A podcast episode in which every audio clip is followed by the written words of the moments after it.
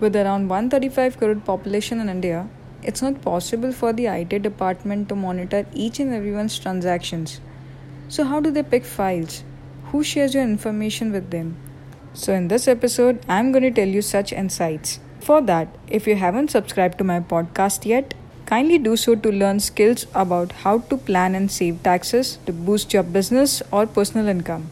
Now, Mr. Rohit gave me a very good suggestion. By the way, his podcast handle is The Rohit Radio Show. He suggested me to create a newsletter for my listeners and share it with them, by which my listeners will be updated about my next episode. So do sign up to my newsletter by feeding your name and email address therein. I have shared its link in the episode notes.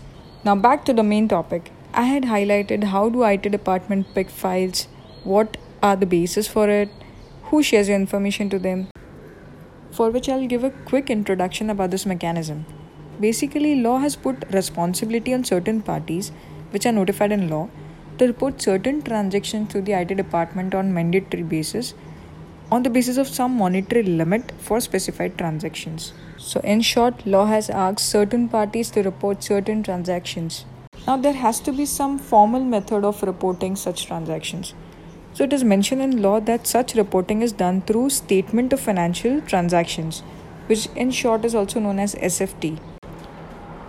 So since I have used the word mandatory to report such specified transactions by the notified parties, which means that failure to do so will attract heavy penalties. Now you'll say, Urvashi, come to the main point. We would like to know who are these parties who report our transactions to the IT department and what triggers them to do so. So the first party is quite easy to guess for you guys. Number 1 banks. So if you deposit totaling to amount rupees 10 lakhs or more in a year in your bank accounts other than the current accounts because for current accounts there's a separate limit that is 50 lakhs or more in a year your transaction is reported to the IT department. And when you pay your credit card bill your transaction is reported to IT department when you pay such bill through cash and the amount exceeds 1 lakh or if you pay through bank or any other mode and the amount exceeds 10 lakh.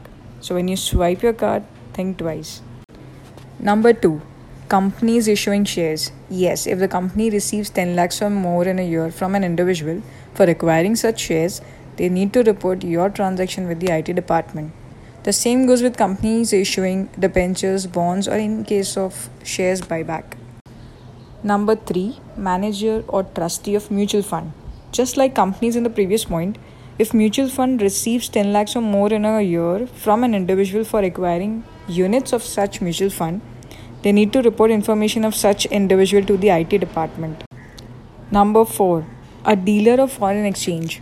So if you purchase foreign currency totaling to 10 lakhs or more in a year from a dealer, or if you do expenses in foreign currency via debit card, credit card, traveler's check, or any other financial instrument, your such information is reported to IT department. Number 5 Inspector General Sub Registrar. So if one sale or purchase any immovable property, say apartment or land for 30 lakhs or more, their information is reported to IT department. Now how valuation of such 30 lakhs or more is taken for this limit? So it's either the sale value or value as per the stamp valuation authority. And as and when the time passes, the scope of SFT is going to expand to widen the tax base. And as per the recent updates, CBDT is yet to release notification in this regard.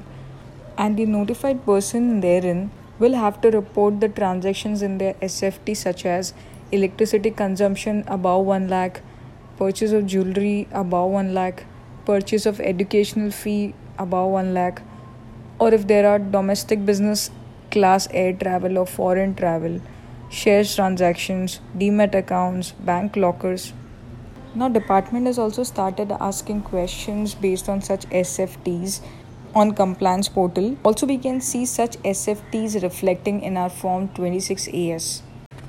Well, so now I have covered the top 5 parties which are responsible to report SFT to IT department. And of course, there are other parties too to report SFT, which I won't be able to cover all here. But just for the knowledge purpose, I have covered the top 5 parties who reports your transactions to IT department. I hope this episode must have added some value to you and I'll come up with more episodes which will be beneficial to you and your business. Also don't forget to subscribe this podcast Thank you for sparing some time and listening this episode. And I'll be glad if you can give some feedback or suggestions about my second episode. Also, you may suggest about what topic you want me to speak on in my next episode. Till then, stay tuned and stay safe.